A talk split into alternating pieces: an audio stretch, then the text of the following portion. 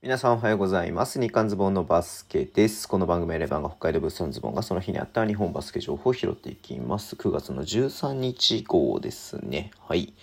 えっ、と、なんか理事会があったんですかね。B リーグの方でね。なんか規約がちょっと変わったりとかしているみたいで、まず試合のエントリー要件が改正ということで出てます。えっ、と、まあ、その、濃厚接触者はエントリー不可だったたんですけれども3時間前以降の、えー抗原検査に転院性を受けた場合にはエントリー可能になるということですね。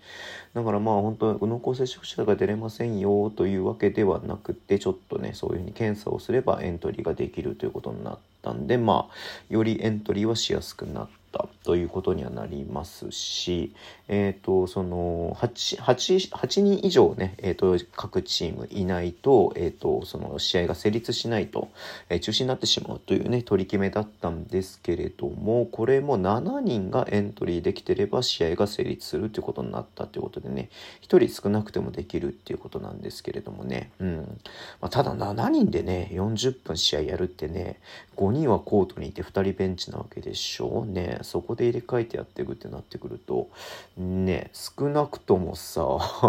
ね、フル出場する可能性がある選手もね、多くなってくるとは思いますんで、まあ、なかなかちょっとね、どうなのかなというふうには思いますけれども、うん、はい。で、えっ、と、まあ、6人以下のね、中止になった場合には、えーね、同様に、これまでと同様に大体 J を、えー調整するということで、で、大体 J が、えーできない場合には消滅するということですけれどもね。うんうんうんうんうんうん。はい。えー、というような感じですね。うん。まあまあ、あのーちょっとだからね、まあ、試合には出やすく、まあ、濃厚接触者の場合でも、えー濃厚接触者だから出れないってわけではなく、えー、と、検査をして、陰性であれば出れる。かつ、まあ、今まで8人いなきゃいけなかったのが7人でもね、試合が成立になるってことみたいですんでね。はい。